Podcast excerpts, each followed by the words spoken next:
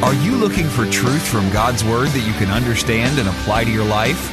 You'll find it today on Make It Clear with Dr. Stan Ponz, Bible teacher and president of Florida Bible College in beautiful Orlando.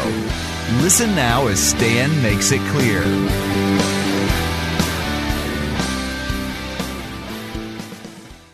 A number of weeks ago, we felt very inclined to the Lord that we should study what the Bible would say about character building, about how that the character of Christ could be built within us and how that we can become more Christ-like.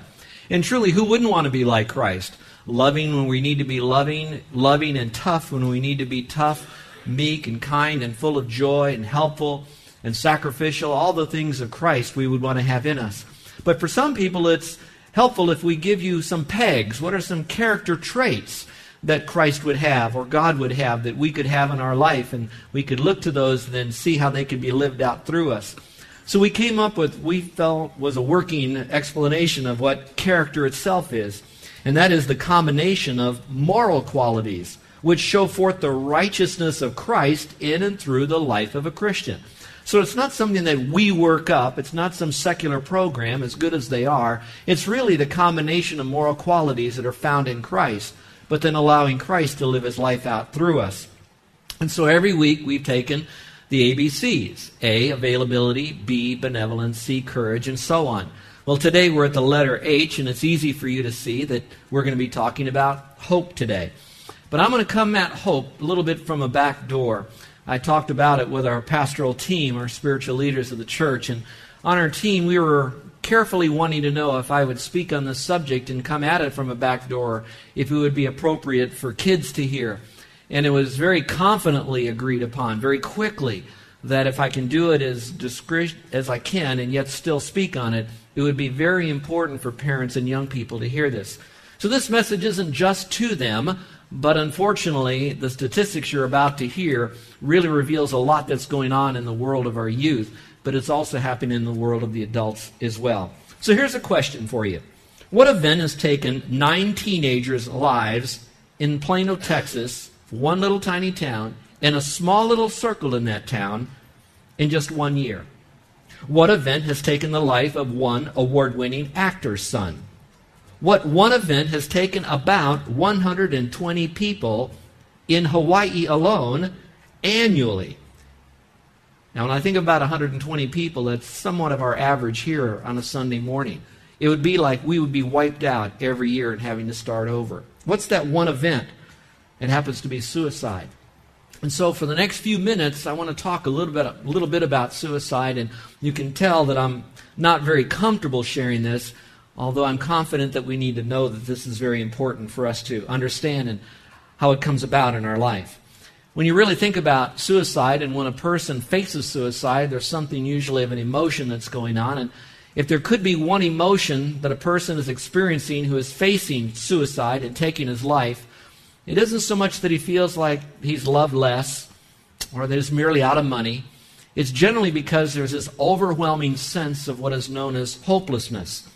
And if I could define hopelessness to you, not hope, but hopelessness, it would be not believing there are good things waiting for me in the future.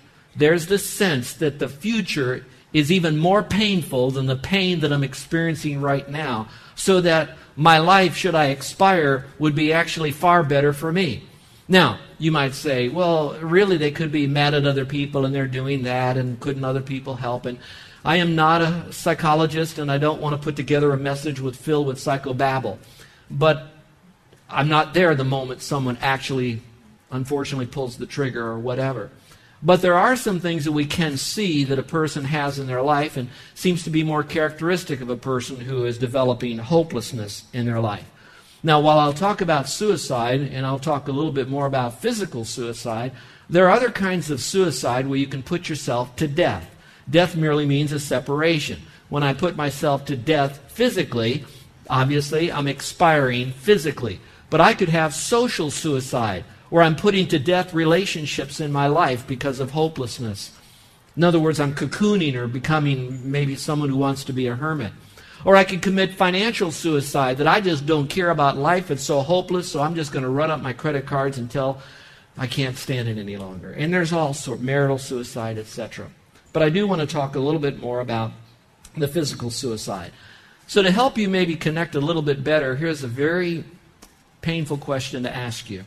Without you standing up, but willing to be public enough about it with a raise of hand, how many of you have had a family member, a friend, someone that you know, you can see them in your mind's eye right now, you even know their name, maybe even had some form of verbal intercourse with them, that have committed suicide?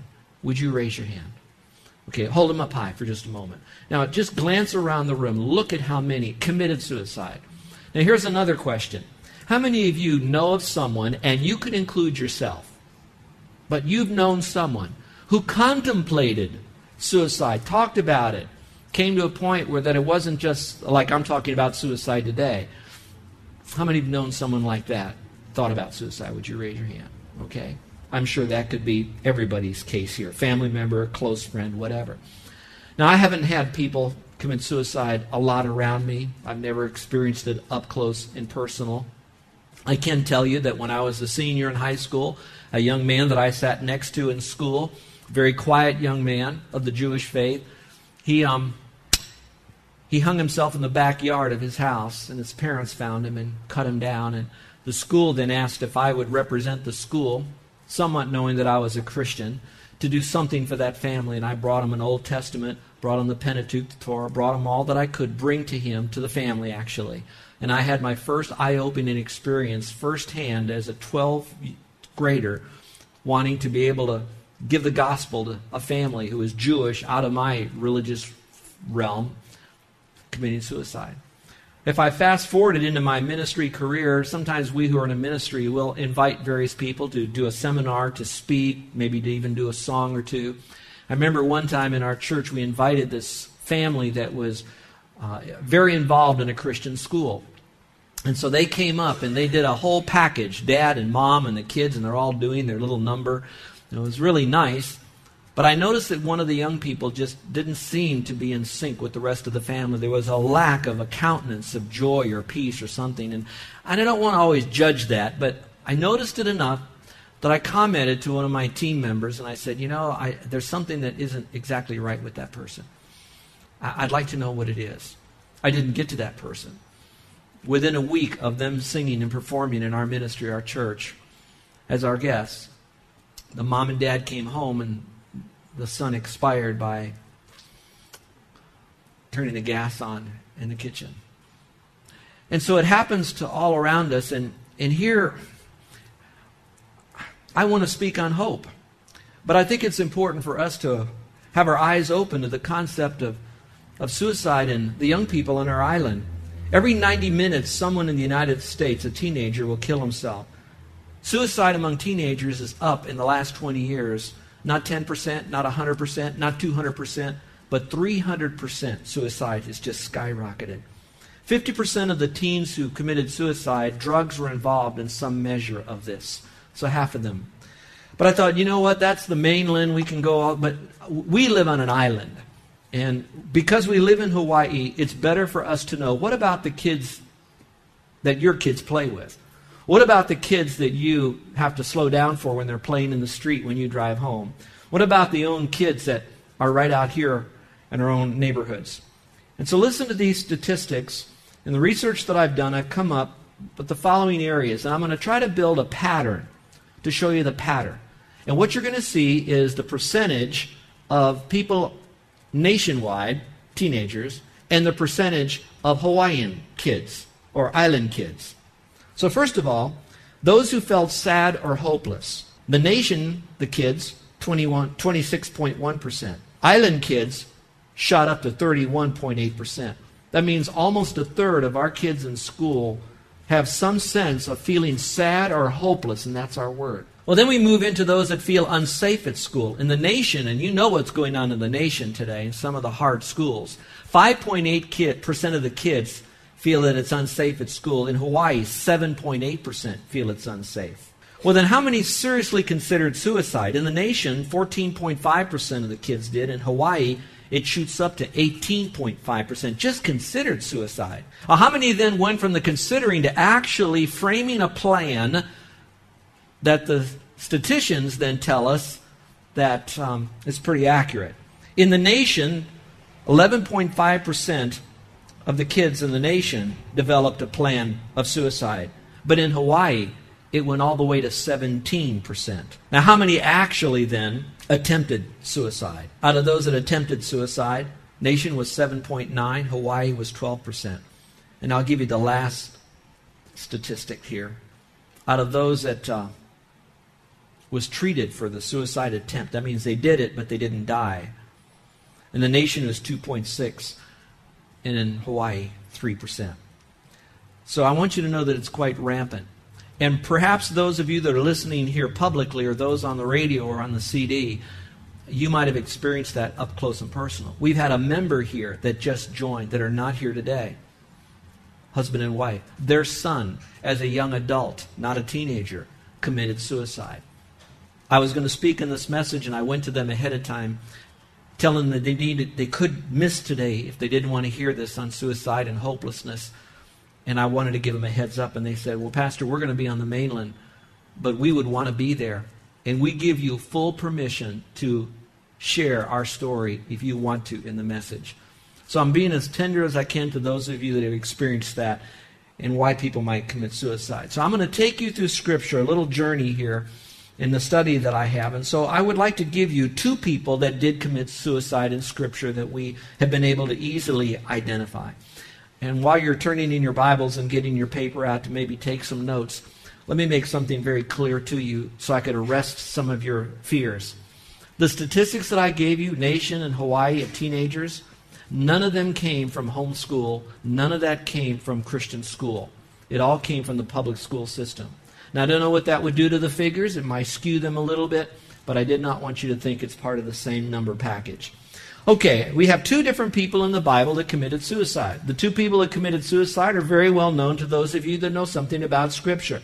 What might not be known so much unless you think a little bit about it is in each case there was a satanic involvement. In other words, there really is a Satan. Those of us who believe the Bible, those of us who know Scripture, we believe that there really is a real being who is an anti God, Satan. And so Satan was involved in this. You have King Saul. The first verse I gave you, 1 Samuel 28 19, talks about essentially where he had gone, and then it was prophesied that he would die because he had gone to a witch. Now, the rest of the verse, you'll notice here, it says, Then Saul said to his armor bearer, at the time he was in battle, he says, Draw your sword, thrust me through with it, lest these uncircumcised men come and thrust me through and abuse me. But his armor bearer would not kill him, so he then killed himself. And so I want you to know Satan was involved. He went to a, a, a, witch to get information. And so all that was swimming around in his mind. he was doing something that was wrong, and all that's part of it. Then, of course, we all know Judas Iscariot. We know that as Judas was coming near the end, he gave up the Lord. He betrayed the Lord, but Satan then indwelt in him. And then later on, you could read, particularly there at Matthew 27, verse 3 through 5 and you can see at the very end, he says, I have sinned by betraying innocent blood. And they said, What is that to us? You see to it. Then Judas threw down the pieces of silver that he was paid in the temple and departed. And he went and he hanged himself. So I don't know that I can define exactly that uh, there's only one way to commit suicide. In this passage, we see someone used a sword. Satan was involved. Another person hanged themselves. Satan was involved. Now, however Satan is involved in this, some of you might be saying, well, that person was on drugs, or that person was just cranked up on something. Well, I realize that for most secular people, they will look at those signs and say that's what caused them to come to this point. But I would like to tell you that we who have a biblical Christian worldview, we know that Satan is a liar. We know that Satan is a murderer. We know that Satan is a destroyer. So what Satan wants to do is take that which was created in the image of God, which would be a human being, whether he's a Christian or not, and destroy that person. And whatever he can do to mess up a Christian's mind, which I believe even a Christian could commit suicide, I want you to know, though, that Satan is going to be involved. Now, he may use the tool of drugs. He may use the tool of dysfunctional upbringing. He may use the tool of whatever's out there. But Satan is going to do what he can to destroy that which was created in the image of God because suicide, listen, young people, is never an acceptable form of death. It is not God's will for you to commit suicide. In fact, no matter how bad it is, and your rational mind might say, well, if heaven is better and I want to be with Jesus, shouldn't I want to be there as fast as I can and away I go? And the answer is absolutely not. Listen to my phrase. You never want to stand before God before He wants you to. Now, you take that and write that down in your heart. You never want to stand before God before God is ready then and let Him be the author of that for your life. Well, it's not just suicide. Satan can bring you to a point of near suicide. You see the maniac of Gadara, and it says here, then this man came to Jesus out of the tombs, this man, and he had an unclean spirit. You might want to underline that. Again, Satan is involved. What was he doing? Crying out and cutting himself with stones.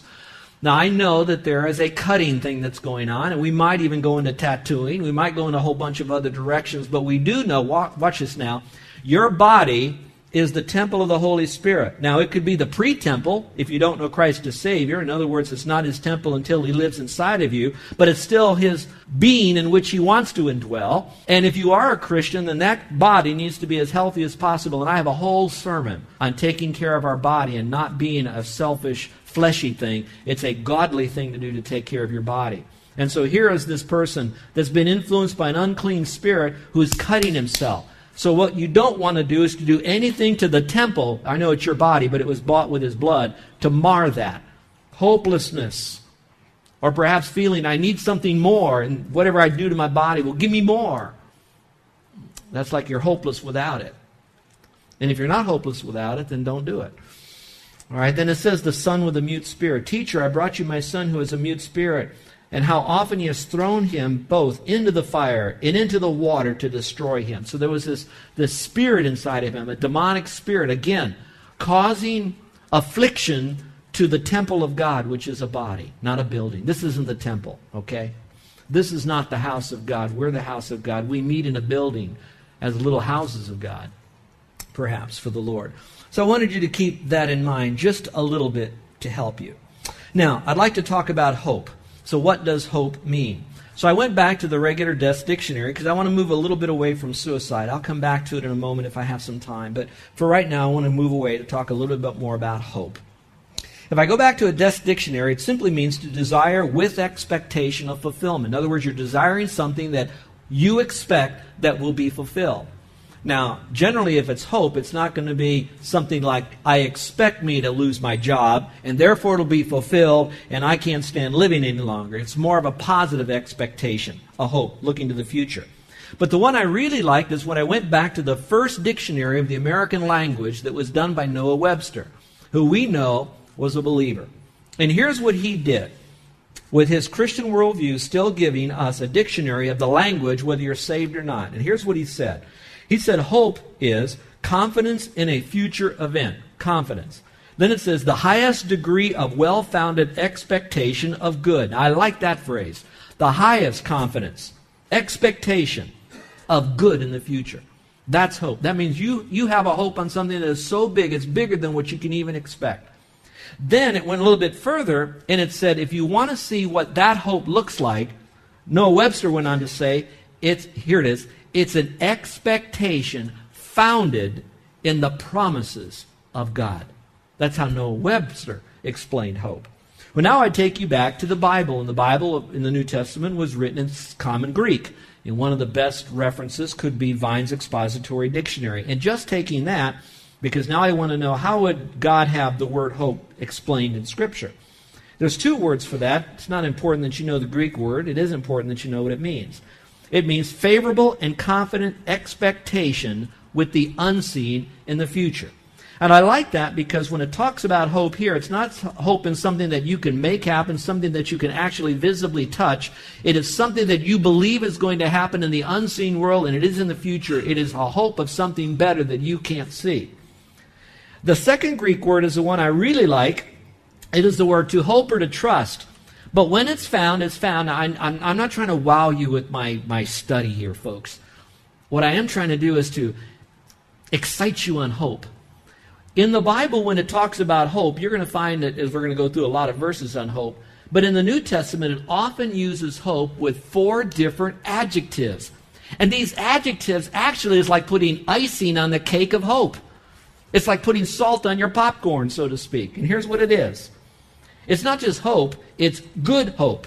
It's blessed hope or the blessed hope. It is living hope. It is better hope.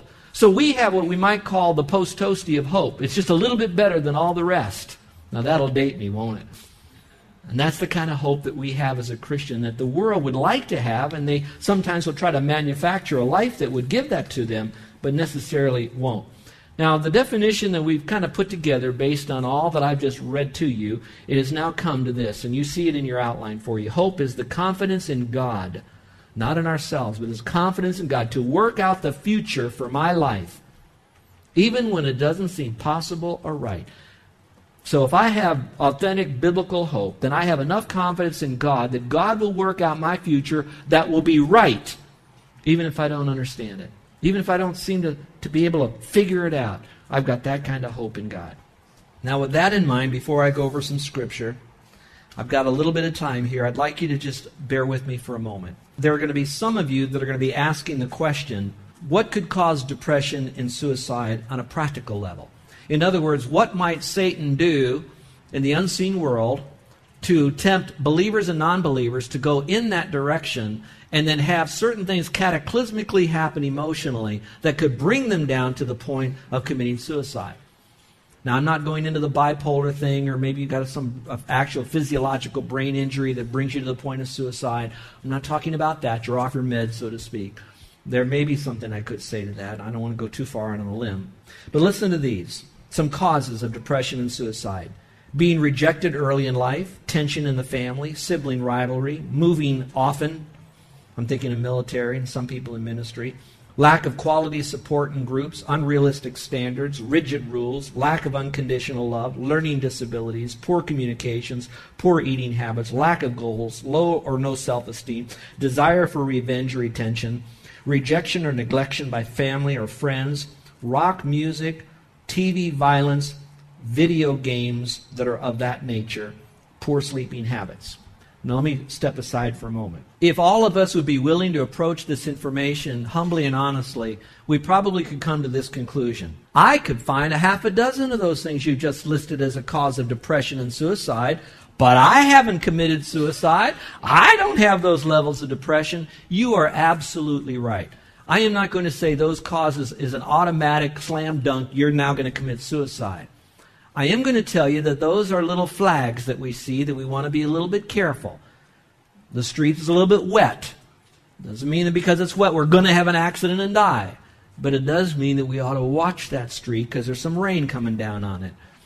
And maybe some of us, we've seen that rain and we've learned how to adjust it in our own life.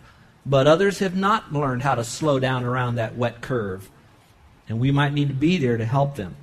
So, what are some of the other signals?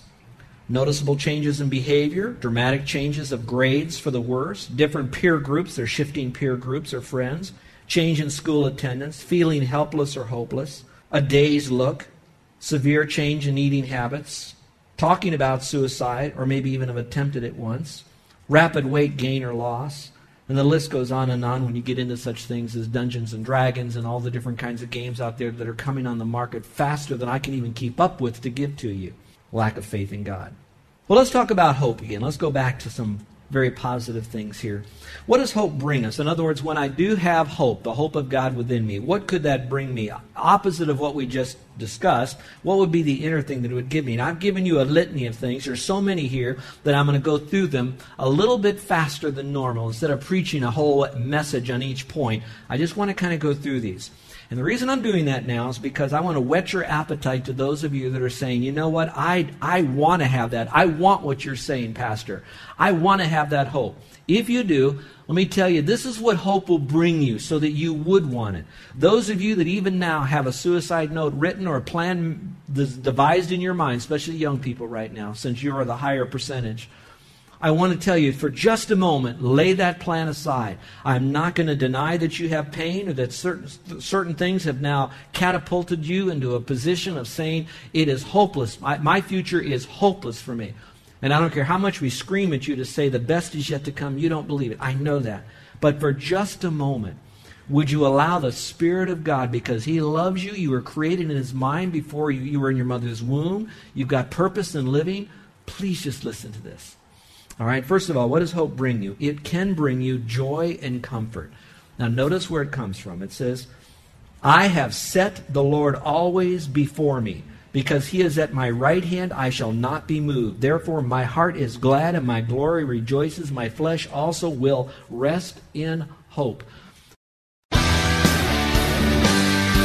You're listening to Make It Clear with the teaching of Dr. Stan Ponz, founder of Make It Clear Ministries and president of Florida Bible College in beautiful Orlando, Florida. Make It Clear is dedicated to taking the Word of God with clarity into every person's world. It is the support of listeners like you who make the ministry of Make It Clear possible. You can provide your tax deductible gift to Make It Clear online by going to makeitclear.org. Or you can mail your gift to Make It Clear, P.O. Box 607901, Orlando, Florida 32860. Thank you for helping us make it clear. If you would like to have Dr. Ponz speak at your church or event, please send us an email at tellmemore at makeitclear.org. Thank you, and remember to make it clear.